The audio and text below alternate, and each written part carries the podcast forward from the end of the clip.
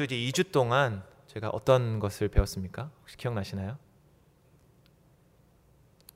자, 기억을 더듬어서 2주 동안 연달아 저희가 배웠는데 뭐 어, 어떤 걸 배웠죠?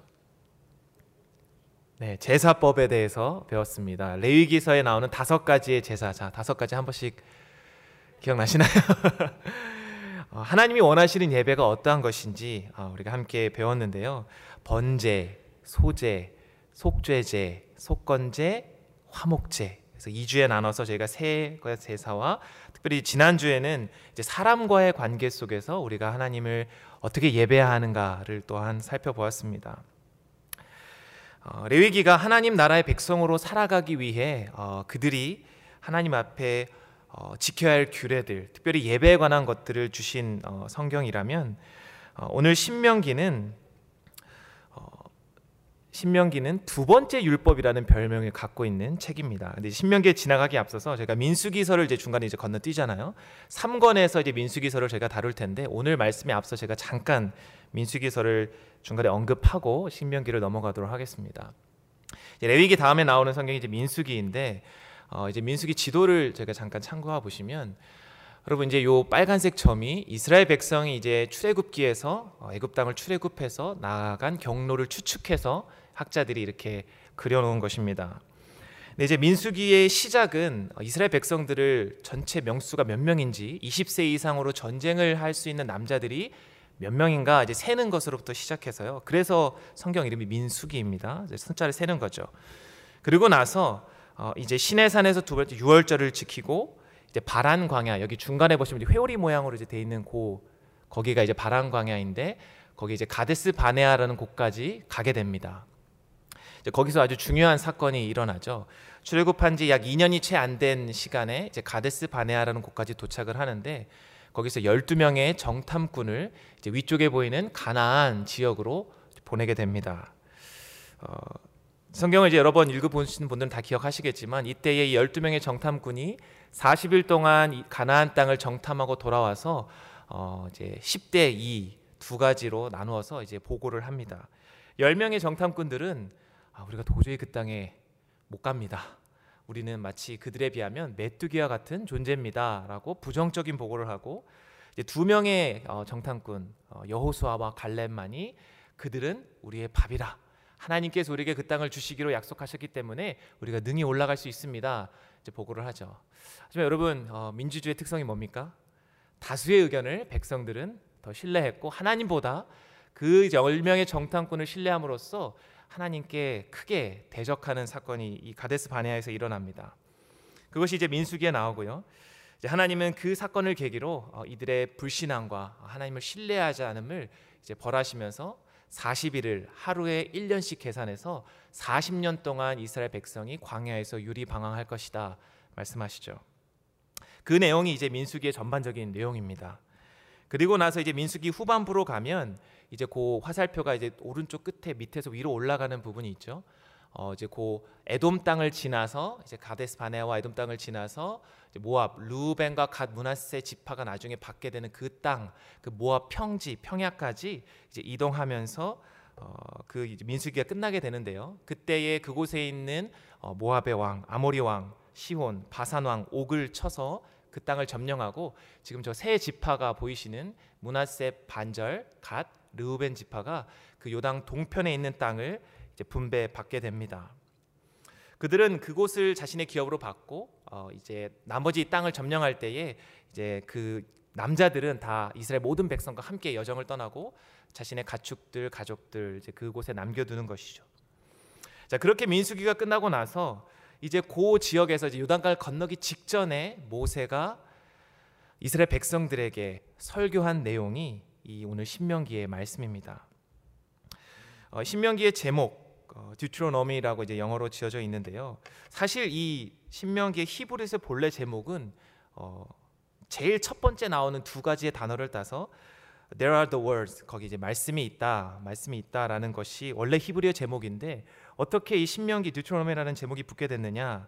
이 히브리어를 헬라어로 번역하던 이제 72역 그 사람들이 어, 신명기 17장 18절에 나오는 그 한 가지 그 두 번째 율법이라는 단어를 그 히브리어 해석으로 붙임으로써 어, 이제 이 제목이 유래가 되게 되었습니다.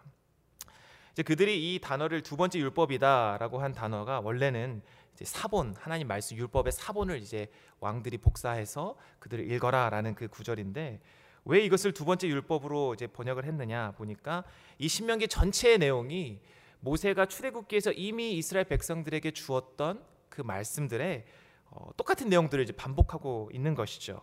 아 그래서 이 두 번 두 번째 다시 율법을 이스라엘 백성들에게 어, 다시 전하고 있다라는 것으로 이제 생각해서 이 제목을 붙인 것이죠. 그 내용적인 측면에 보면은 맞는 것입니다. 어, 모세의 마지막 고별 설교, 이제 40년 동안이나 광야 생활을 마치고 마지막 저 요단강을 건너기 전 어, 이제 산에 올라가서 그 가나안 땅을 바라보면서 모세가 이스라엘 백성들에게 이제 설교하는 내용이 바로 이 신명기의 전체적인 내용입니다. 여러분 한번 상상을 해보시기 바랍니다. 어, 40년 동안 어, 이제 애굽의 왕궁에서 훈련 받았다가 이제 자신의 분노를 못 이겨서 민족을 구하겠다고 나섰다가 사람을 죽이고 40년 동안 광야에로 이제 유일하다가 다시 하나님의 부르심을 받고 애굽 땅에 가서 그들의 백성들을 건져내서 하나님의 능력으로 40년 동안을 이스라엘 백성들을 목회한 이 모세가 마지막 120살에 이 자신이 그토록 바라던 하나님의 약속의 땅 가나안 땅을 바라보면서 심지어 자기 자신은 들어가지 못하는 그 땅에 어, 앞에서 이스라엘 백성들에게 설교할 때 어떤 내용을 설교했을까?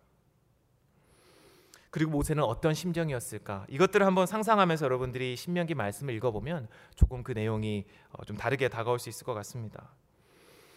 그런데 이 민수, 어, 신명기서의 특징을 보면 어, 뭐 같은 내용들이 사실 굉장히 많이 반복되는 것을 볼 수 있습니다. 특별히 출애굽기 이미 나왔던 율법과 규례와 그런 내용들이 신명기서에 반복되기도 하고요. 십계명의 말씀이 또 신명기 5장에 반복이 되고 모세는 자신이 이스라엘 백성들과 그동안 걸어왔던 40년의 그 목회의 여정을 지금 다시금 이스라엘 백성들 앞에 어, 반복해서 말하고 있는 거죠. 어, 반복되는 말씀들을 제가 몇 가지 뽑아봤는데요. 어, 보시면 이제 4장부터 보시면 내가 가르치는 규례와 법도를 너희들이 듣고 준행해라. 4장 10절에 스스로 삼가며 마음을 힘써 지키라. 하나님의 말씀을 통해 경외하는 법을 배우며 자녀에게 가르치라. 5장의 1절에 이스라엘아 오늘 내가 너희의 귀에 말하는 규례와 법도를 듣고 그것을 지키 배우며 지켜 행하라. 6장 4절 5절에요. 이스라엘아 들으라 우리 하나님 여호와는 오직 유일한 여호와시니 너는 마음을 다하고 뜻을 다하고 힘을 다하여 내 하나님 여호와를 사랑하라. 그럼 어떤 패턴이 보이십니까? 하나님의 말씀 율법을 힘써 지키고 마음을 지키고 가르치고 그것들을 통해 하나님을 사랑하라. 이 내용들을 계속해서 반복하고 있는 것이죠. 8장 11절에도 말합니다. 내가 오늘 내게 명하는 여호와의 명령과 법도와 규례를 지키지 아니하고 여호와를 잃어버리지 않도록 삼가라. 지키라는 거죠. 10장 오늘 읽을 말씀에서도 내 하나님 여호와께서 내게 요구하는 것이 무엇이냐? 경외하고 모든 도를 행하고 그를 사랑하며 마음을 다하고 뜻을 다하여 내 하나님을 섬기고 오늘 내, 내 행복을 위해 내게 명하는 여호와의 명령과 규례를 지키라라고 말씀합니다. 여러분 마지막 자신의 고별 설교에서 목회자가 계속해서 반복해서 말씀을 똑같은 말을 반복한다. 무슨 의미일까요? 그만큼 중요하고 꼭 기억했으면 좋겠다. 너희들이 이것을 꼭 붙여봤으면 좋겠다. 강조하는 것이죠. 어, 지금 이 말씀을 듣고 있는 청중은 이스라엘 백, 출애굽했던 이스라엘 백성의 어, 2세대들입니다. 1세대들은 20세 어, 이상으로 애굽 땅을 출애굽했던 모든 백성들은 40년 동안 광야에서 모두 죽었습니다. 이 말씀을 듣고 있는 사람들은 어, 그 출애굽할 때 20살이 되지 않았거나 그 광야에서 태어난 백성들인 것이죠. 모세는 누구보다 1세대 이스라엘 백성들 40년 동안 자신의 목회 가운데 수많은 일들을 겪으면서 그 1세대 이스라엘 백성들이 보여준 그 불순종의 모습, 하나님을 불신앙했던 모습들 그것들이 반복되지 아니하고 지금 이 사람 이 세대들은 이제 가나안 땅에 곧 들어갈 텐데 그곳에서 하나님의 말씀을 정말 잘 준행하고 그 하나님이 주시는 그 약속의 땅에서 그 축복을 누리며 살기를 간절히 바랐다는 것이죠. 바로 그것이 하나님의 마음이기도 했습니다. 그래서 끊임없이 야 너희들 이제 가나안 땅에 들어갈 텐데 제발 하나님이 우리에게 주신 그 신에서 주신 율법의 말씀들을 너희가 꼭 지켜라. 마음을 다해 섬겨라. 따라라. 하나님을 사랑해라. 강조하게 되는 것이죠. 또 하나는 이들이 광야 생활 동안 한 번도 경험해 보지 못한 새로운 것을 가나안 땅에서 경험하게 될 것이기 때문이었습니다. 1세대 어, 이스라엘 백성들은 이미 애굽 땅에서 수많은 애굽의 신들을 경험하고 여러 가지 것들에 사실 물들어 있었습니다. 어, 그러나 지금 2세대 백성들은요 가나안 어, 출애굽에서 광야 여정 동안 어, 오직 하나님께서 주시는 그 말씀과 그 여러 광야의 시간들을 통해 어, 훈련받은 백성이었죠. 그런데 그들이 들어갈 땅에는 어떤 것들이 기다리고 있습니까? 가나안 백성들이 자신들이 섬겼던 여러 이방 신들이 그 풍속들이 예비되어 있었습니다. 40년 광해 훈련과 그 시험들은 어떻게 보면 가나안 땅에 들어가 이스라엘 백성들이 마주할 현실에서 그들이 감내해야 할 그 신앙을 어, 치열하게 감당해야 했기에 그것들을 점검하고 또 점검하는 시간이었고 마지막으로 모세가 야 너희들 진짜 이제 들어가면 진짜 어, 힘든 시간들이 너희 앞에 있을 텐데 그것들 앞에 서서 너희들이 반드시 기억해야 할 것은 하나님의 말씀을 꼭 지키고 그것들을 따라야 된다는 것이다 점검으로 말하는 것이죠. 뭐 또 한 가지 생각해 보면 모세는 그 불순종의 결과가 얼마나 참혹한지를 눈으로 다 보고 경험했던 사람이었습니다.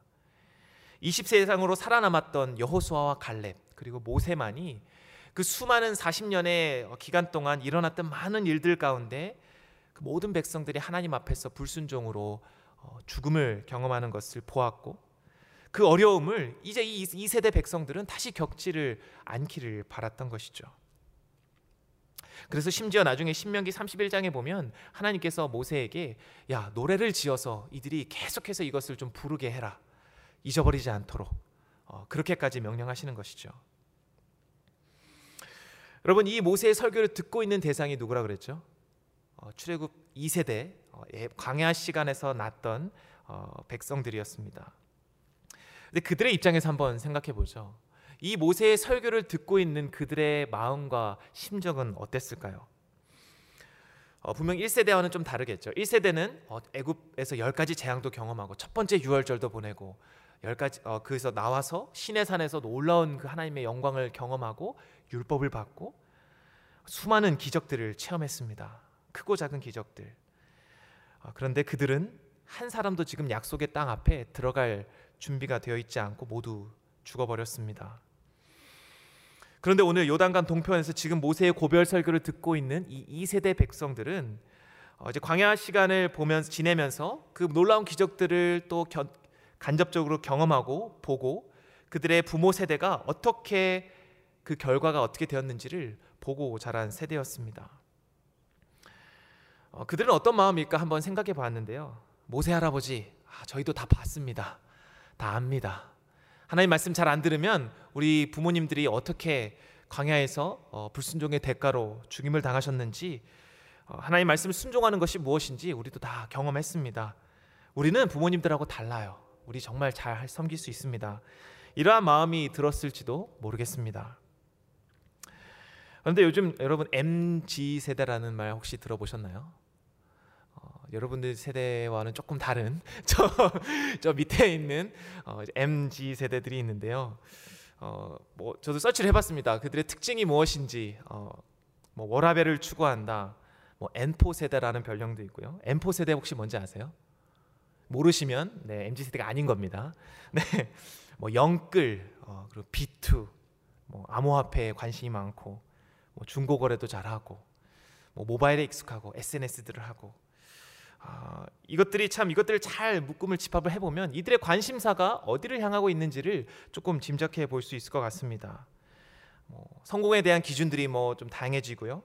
또 개인의 중심적이고 또 그들 나름대로의 그런 기준이 있어서 이 세 세대를 어, 자신들만의 색깔로 이렇게 꾸려져 나가는 그런 세대들인 것이죠. 어떻게 보면 모세 입장에서는 이 이스라엘 백성 2세대가 어, 여러, 저와 여러분들이 보는 MZ 세대를 바라보는 것과 같았을지도 모르겠습니다. 어, 근데 이 세대들은 어떻게 보면은 어, 힘이 넘쳤고 어, 이후에 역사적으로 봐도 이들은 가나안 땅에 들어가서 여호수아와 리더십을 안에서 수많은 전쟁에서 하나님의 능력을 경험하고 그것들을 점령했고요. 물론 그 가운데 연약함도 있었지만 어, 하나님의 승리를 쟁취하는 데 어, 그 2세대 모든 백성들이 어떻게 보면 하나가 되었고 마침내 가나안 땅의 약속의 땅에 들어가서 정착했던 자들이었습니다. 그들은 가나안 땅에서 여호수아와 그 장로들이 살아 있을 때 어, 평안함을 누렸습니다. 그런데 그 이후에 여러분 사사 시대가 되면 어떻게 됩니까? 여호수아와 그 장로들이 죽고 난 이후에 그 다음 세대들은 어, 하나님을 기억하지도 못하고 어, 자신들에게 왕을 세워달라 사무엘에게 요청하기도 하죠. 이들은 분명 하나님의 말씀, 그 하나님의 어, 1세대들의 그런 모습들, 광야 생활을 통해 훈련받고 연단받으면서 아, 하나님의 마음을 다하고 섬기고 말씀을 지키는 것이 무엇인지를 어, 어떻게 보면 체험했던 자들이었지도 모르겠습니다. 그러나 결국 시간이 지나고 이스라엘 백성들은 어, 광야 생활이 아니라 평안함에 젖었을 때에 결국 하나님을 잊어버리고 그들의 마음이 떠나 버렸다는 것이죠. 다음 세대를 위한 신앙의 교육이 얼마나 중요한지를 생각해 볼 수 있는 부분입니다. 모세는 마지막 그 순간까지 이 다음 세대들이 하나님 앞에서 말씀을 붙잡기를 간절히 원했고 계속해서 강조했습니다. 안타깝게도 이 다음 세대가 지나고 나면 이들은 이들은 이 처음 들어가는 이 세대들은 광야에서 열심히 하나님을 섬겼을지 모르겠지만 결국은 그들에게 그 다음 세대에게 하나님의 말씀이 온전히 전달되지 못하고 어, 마침내 이들의 마음이 하나님으로부터 멀어지는 것이죠. 어, 오늘 말씀을 통해서 우리가 좀 기억해야 볼 부분도 어, 이 부분인 것 같습니다. 과연 우리는 이 말씀을 듣는 자세, 우리의 자세는 어떠해야 하며 이것을 통해 과연 우리가 다음 세대를 위해 준비하고 가르쳐야 될 것은 무엇인가? 오늘 본문을 한번 다시 한번 읽어 보겠습니다. 본문 12절, 13절을 한번 한 목소리로 한번 다시 한번 읽어 보겠습니다. 시작. 이스라엘아 내 하나님 여호와께서 내게 요구하시는 것이 무엇이냐? 곧 내 하나님 여호와를 경외하여 그의 모든 도를 행하고 그를 사랑하며 마음을 다하고 뜻을 다하여 내 하나님 여호와를 섬기고 내가 오늘 내 행복을 위하여 내게 명하는 여호와의 명령과 규례를 지킬 것이 아니냐? 아멘. 자 여호와 하나님의 명령을 지키라. 그 규례를 그 도를 행하고 하나님을 사랑하고 그를 섬기라. 그런데 그 목적이 지금 뭐라고 말씀합니까? 13절에 보시면 그 목적은 오늘 네 행복을 위해 내게 명하는 이 명령과 규례를 지키라라고 말씀하고 있습니다. 하나님의 명령을 너희들이 지키고 어, 규례를 따르고 하는 그 목적이 다른 게 아니라 바로 너희들의 행복이다라고 말씀하는 것이죠. 여러분 여기서 행복이란 단어로 번역된 어, 히브리어는 토브라는 단어가 사용되었습니다. 혹시 들어보신 분들이 있을지 모르겠습니다. 토브라는 단어는 뭐 기쁨, 선, 어, 보기 좋다라는 등등으로 해석되는데요. 이 단어가 많이 사용된 어, 성경 구절이 어디냐면 바로 창세기 1장입니다.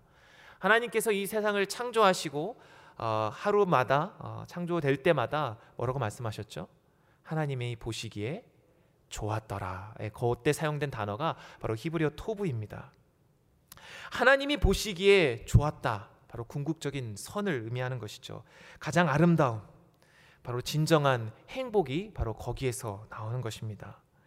바로 하나님께서 이스라엘 백성들에게 말씀을 주시고 율법을 주시고 어, 그들이 그것을 지키라 말씀하시는 궁극적인 이유는 이스라엘 백성이 그 율법을 지킴으로써 바로 하나님이 바라는 가장 원하시는 그 선, 그 기쁨을, 행복을 누리게 되기 때문입니다. 창조의 목적이 회복되는 것이죠. 하나님의 뜻대로 창조된 인간이 죄로 인해 어, 그것들을 잃어버렸지만 하나님의 율법을 따라 다시금 주님의 뜻을 따라 살 때에 그 행복을 누릴 수 있게 된다는 말씀이죠. 그런데 이것들을 지키기 위해서 어떻게 해야 하는가? 사실 오늘 본문에는 어, 나와 있지 않지만 모세가 1장부터 10장까지 이스라엘 2세대 백성들에게 했던 설교 내용을 한번 종합해 보면 어, 모세는 그 1장부터 10장까지 지난 40년 동안 어, 이스라엘 백성들이 어떠한 일을 겪어왔는지를 조곤조곤 설명합니다.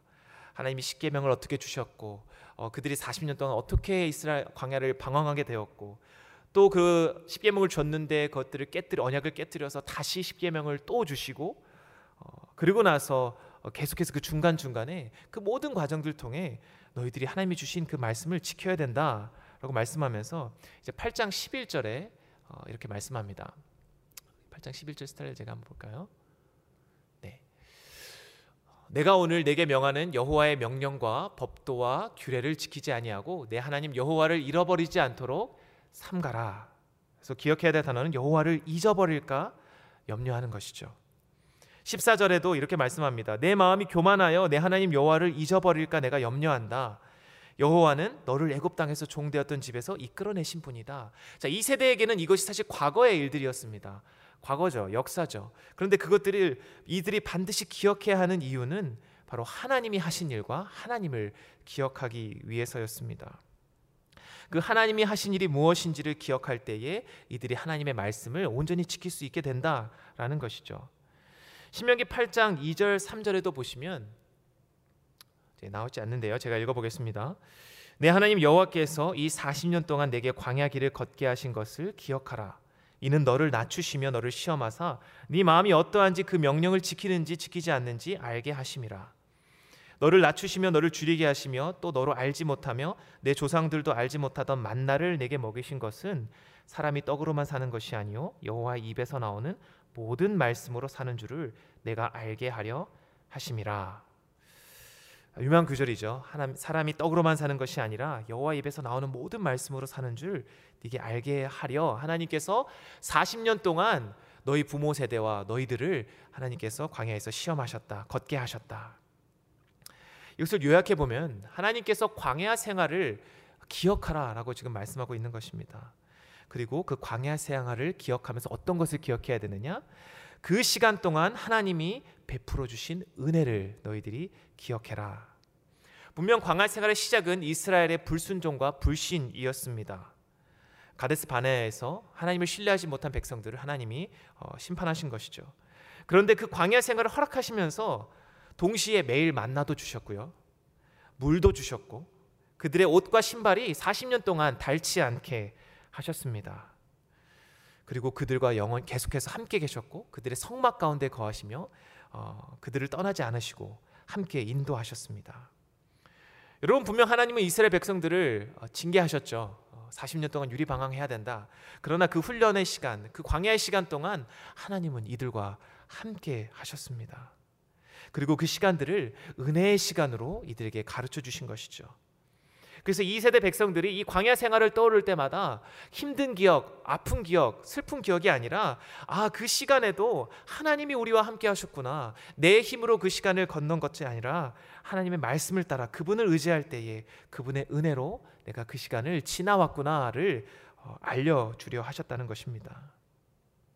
이 은혜를 우리가 기억할 때에 우리는 하나님을 사랑할 수 있고 하나님의 말씀에 순종하게 될 수 있는 것이죠. 저와 여러분의 삶 가운데도 하나님께서 참 많은 광야의 시간들을 허락하십니다. 뭐 사람마다 다 다르겠지만 어, 누구나 다 어떻게 보면 힘든 광야의 시간들을 통과할 때가 있죠. 그때 우리가 붙잡아야 될 약속과 말씀은 다른 것이 아니라 바로 하나님의 은혜입니다. 바로 이스라엘에게 주신 약속, 내가 너희를 결코 떠나지 아니하리라 버리지 아니하리라 너희들이 나를 거역하고 나를 불신해도 나는 너희와 영원히 함께하고 너희들을 끝까지 약속의 땅으로 인도할 것이다. 그것을 친히 역사 가운데 보여주셨고 우리 가운데도 약속하셨습니다. 예수님이 말씀하셨죠. 내가 너희와 세상 끝날까지 항상 함께 있을 것이다. 여러분 하나님은 그 은혜를 우리에게 늘 베풀어 주시고 우리가 어떠한 시간을 통과하든지 간에 우리와 함께 하시는 줄 믿습니다. 그것들을 잊지 않을 때에 우리는 오늘 어, 우리가 기억해야 될 말씀, 하나님의 말씀을 순종하고 하나님의 말씀을 온전히 따라 섬기며 주님을 사랑하게 될 줄 믿습니다. 자 그런데 이것들이 사실은 여러분 저와 어, 사실 실제적으로 부딪히는 부분 중에 하나죠. 하나님의 말씀 내가 정말 따르고 싶은데 잘 안 될 때가 너무 많습니다. 어떻게 합니까? 어, 질문을 하게 됩니다. 오늘 거기에 해답을 조금 우리가 어, 찾을 수 있을 것 같은데요. 어, 본문 16절 말씀을 우리가 함께 읽어보겠습니다. 자, 16절 말씀 어, 함께 읽겠습니다. 시작. 그러므로 너희는 마음의 할례를 행하고 다시는 목을 곧게 하지 말라. 아멘. 어, 하나님의 말씀을 따르고 지키고 경외하고 섬기며 어, 그것들을 붙잡고 여호와의 명령과 규례를 지킬 수 있는 방법은 다른 것이 아니라 바로 마음의 할례를 행하는 것입니다. 할례라는 것은 원래 아브라함과 하나님께서 언약을 맺으실 때에 그 언약의 표징으로 주신 사인이었습니다. 그래서 그 이후에 이스라엘 백성들은 할례를 행함으로써 하나님의 자녀됨, 하나님의 백성됨을 어, 몸으로 새김으로써 기억하는 것이죠. 그런데 이 이스라엘 백성들이 이 할례가 어느 순간 어, 하나님의 백성됨을 떠나서 이제는 마치 이 할례 자체가 나를 뭔가 거룩하게 하고 어, 마치 하나님의 모든 그 은혜와 특권을 다 누리게 하는 것처럼 교만함과 정죄됨의 상징이 되어 버렸습니다. 이것을 바울은 로마서 2장에서 어, 분명하게 어, 비난 어, 질책하고 있습니다. 유대인들이 자신의 할례 받은 백성임을 자랑하면서 그 율법을 지키는 것을 자신의 의로 여길 때에 어, 표면적 유대인이 다 유대인이 아니다. 너희들이 할례 받았다고 해서 너희가 진짜 유대인 하나님의 백성이 된 것이 아니다. 바로 그 마음의 할례. 이면적 유대인이 유대인이고 할례는 마음에 하여야 한다라고 바울이 로마서 2장 29절에 말씀하죠. 바로 마음의 할례는 무엇입니까? 우리 마음속에 있는 그 죄의 덮개 하나님의 은혜를 깨닫지 못하고 말씀을 온전히 순종하지 하지 못하고 그것들 따르게 하지 못하는 우리 마음의 그 죄성 죄의 덮개를 벗어버리는 것이죠 잘라내는 것이죠 여러분 근데 그것이 우리의 힘으로 가능합니까? 우리가 스스로 우리의 마음을 할례할 수 있습니까? 어, 성경은 그렇게 말하고 있지 않습니다 분명 하나님께서 니들이 마음의 할례를 행해야 된다라고 하지만 오늘 신명기 30장 6절 말씀을 한번 저희가 같이 보겠습니다. 네, 한번 같이 읽어볼까요? 신명기 30장 6절 말씀 시작. 내 하나님 여호와께서 내 마음과 내 자손의 마음의 할례를 베푸사 너로 마음을 다하며 뜻을 다하여 내 하나님 여호와를 사랑하게 하사 너로 생명을 얻게 하실 것이며. 자, 사실 이 말씀에 사실 앞 구절이 또 있는데 어떤 구절이냐? 이스라엘 백성들이 어, 말씀을 잘 지키다가 결국에는 말씀을 떠나고 하나님을 떠나서 교만해서 잘 지키지 않고 그 저주를 받을 텐데 그 저주를 받고 나서도 만약에 그들이 마음을 돌이켜 하나님의 율법과 도를 다시금 행하고 주님 앞에 돌아온다면 바로 하나님께서 네 마음에 할례를 베풀어 주사 다시금 너희들이 나를 사랑할 수 있게 해주겠다라는 말씀입니다. 이것은 구약의 전반적으로 계속해서 반복되는 메시지 중의 하나입니다. 하나님은 우리에게 말씀을 지키라 하시고 이스라엘 백성들은 끊임없이 그 말씀을 거역하죠. 그때마다 또 하나님은 이스라엘 백성들에게 다시금 말씀하십니다. 예레미야 선지자를 통해서도 이렇게 말씀하십니다. 그러나 그날 후에 내가 이스라엘 집과 맺을 언약은 이러하니 곧 내가 나의 법을 그들의 속에 두며 그들의 마음에 기록하며 나는 그들의 하나님이 되고 그들은 내 백성이 될 것이라. 율법을 주었는데 그들이 율법을 계속해서 치워버리고 자신 마음대로 살아가는데 마침내는 내가 그들의 마음에 내 율법을 기록할 것이다. 그들이 궁극적으로는 자신의 힘이 아니라 내가 그들의 마음에 기록한 그 말씀을 따르고 나의 백성이 될 것이다. 에스겔 선지를 통해서도 말씀합니다. 새 영을 너희 속에 두고 새 마음을 너희에게 내가 줄 것이다. 굳은 마음을 제하고 부드러운 마음을 너에게 줄 것이다. 그래서 그 영이 너희 속에 거해 너희로 하여금 율례를 행하고 내 규례를 지켜 따르게 할 것이다 말씀하는 것이죠.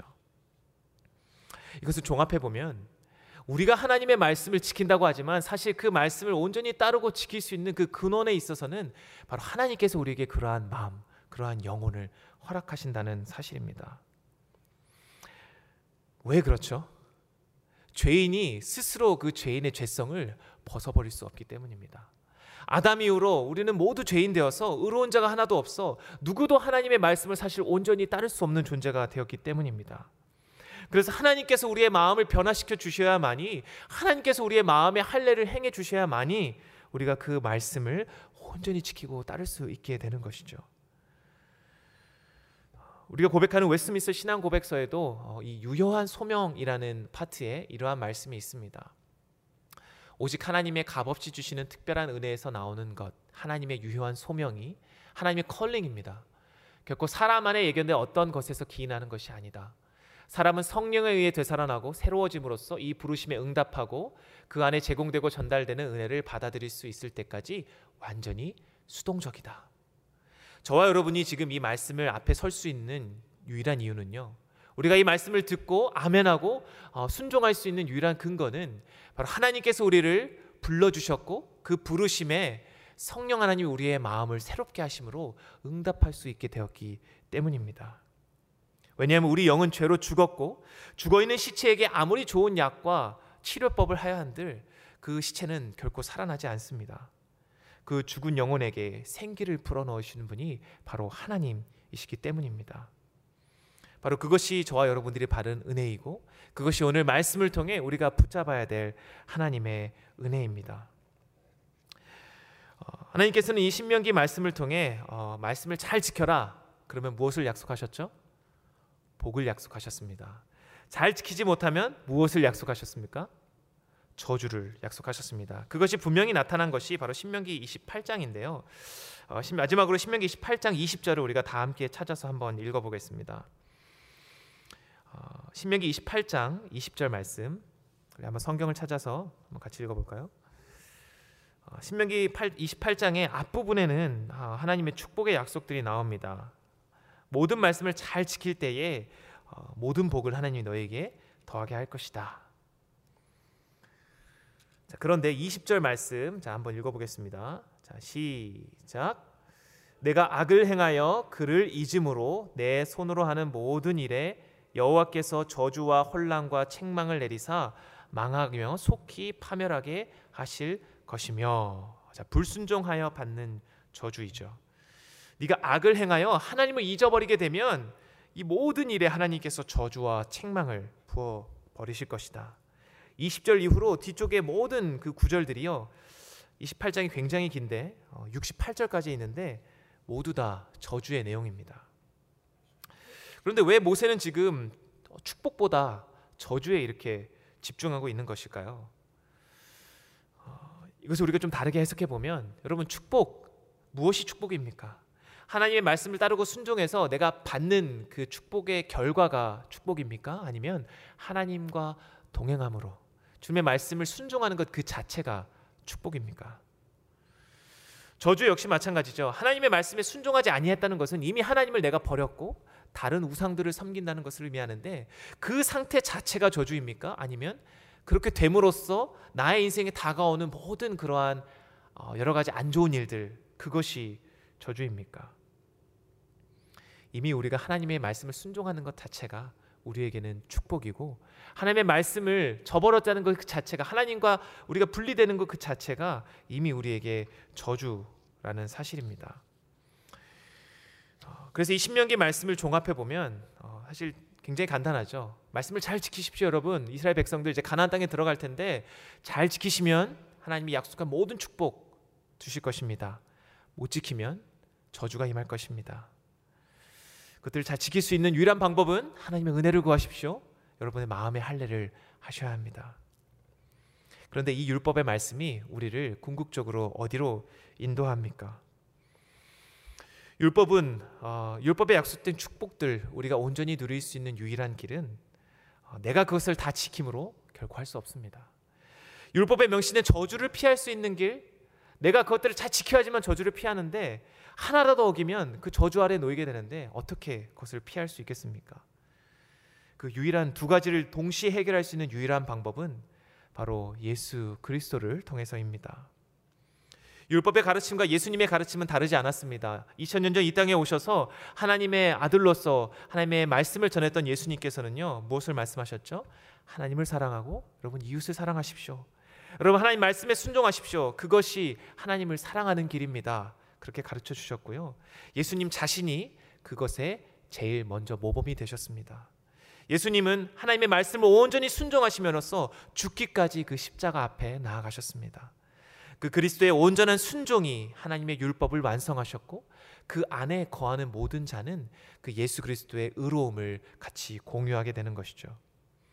그리고 예수님께서 십자가에 달리사 율법에 명시된 모든 저주를 우리가 담당해야 될 모든 저주를 십자가 위에서 친히 담당하셨습니다.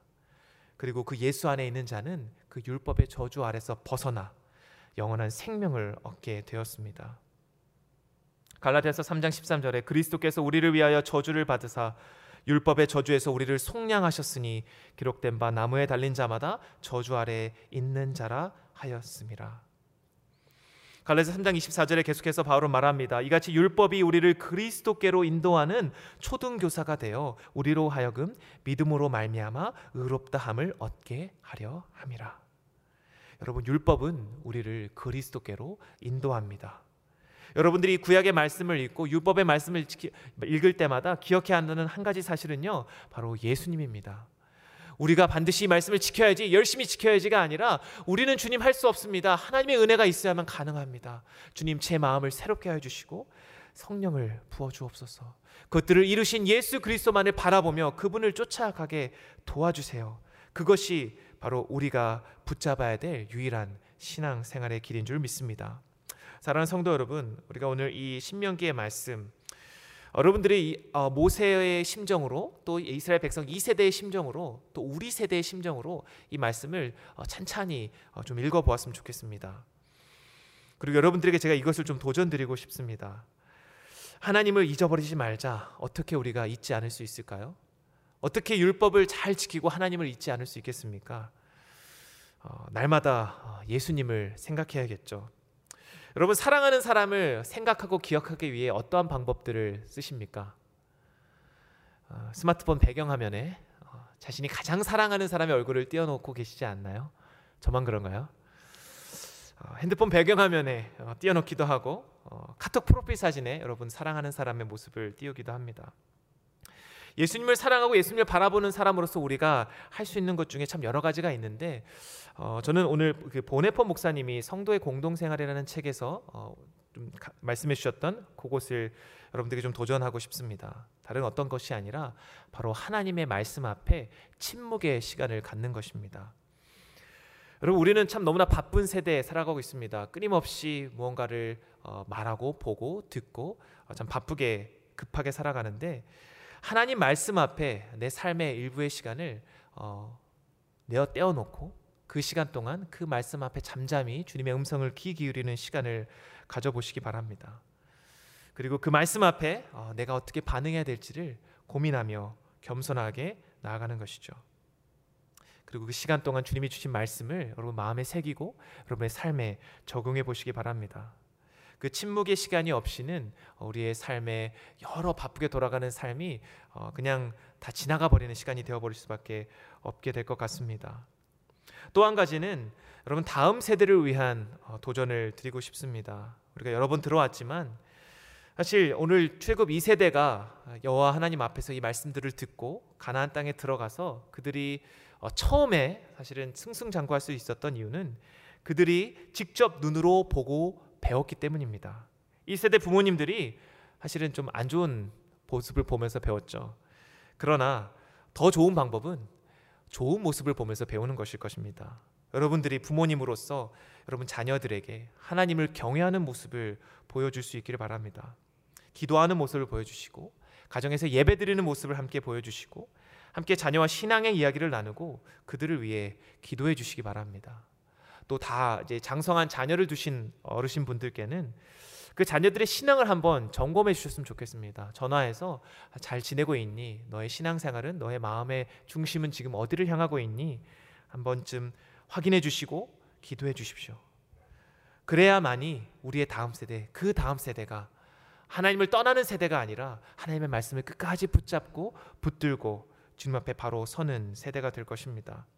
그리고 마지막으로는 어, 오늘 제가 오늘 본문에서 그 다루진 않았지만 어, 하나님의 그 고아와 과부와 나그네를 사랑하는 삶 그것들이 어, 우리가 주님의 율법을 지키는 삶이 어, 흘러나가야 되는 곳입니다. 내 삶이 주님 앞에 바로 서는 것, 그, 그 그거와 같이 중요한 것 또 하나는 바로 나의 삶에 있는 주님의 사랑을 어, 연약한 자들에게 흘려보내는 것일 것입니다. 오늘날 많은 세대가 어, 하나님을 외면하고 많은 사람들이 주님을 떠나가고 외면하는 세대에 저와 여러분들이 이 말씀을 붙잡고 하나님을 더욱 사랑함으로써 주님의 말씀을 제가 순종하기 원합니다. 그리고 그 순종의 삶으로 내 삶에 어, 그리스도의 사랑을 흘려보내기 원합니다. 그렇게 좀 도전하고 결단하는 또 오늘 하루가 되시기를 주님의 이름으로 축원드립니다. 함께 우리 찬양하고 함께 기도했으면 좋겠는데요.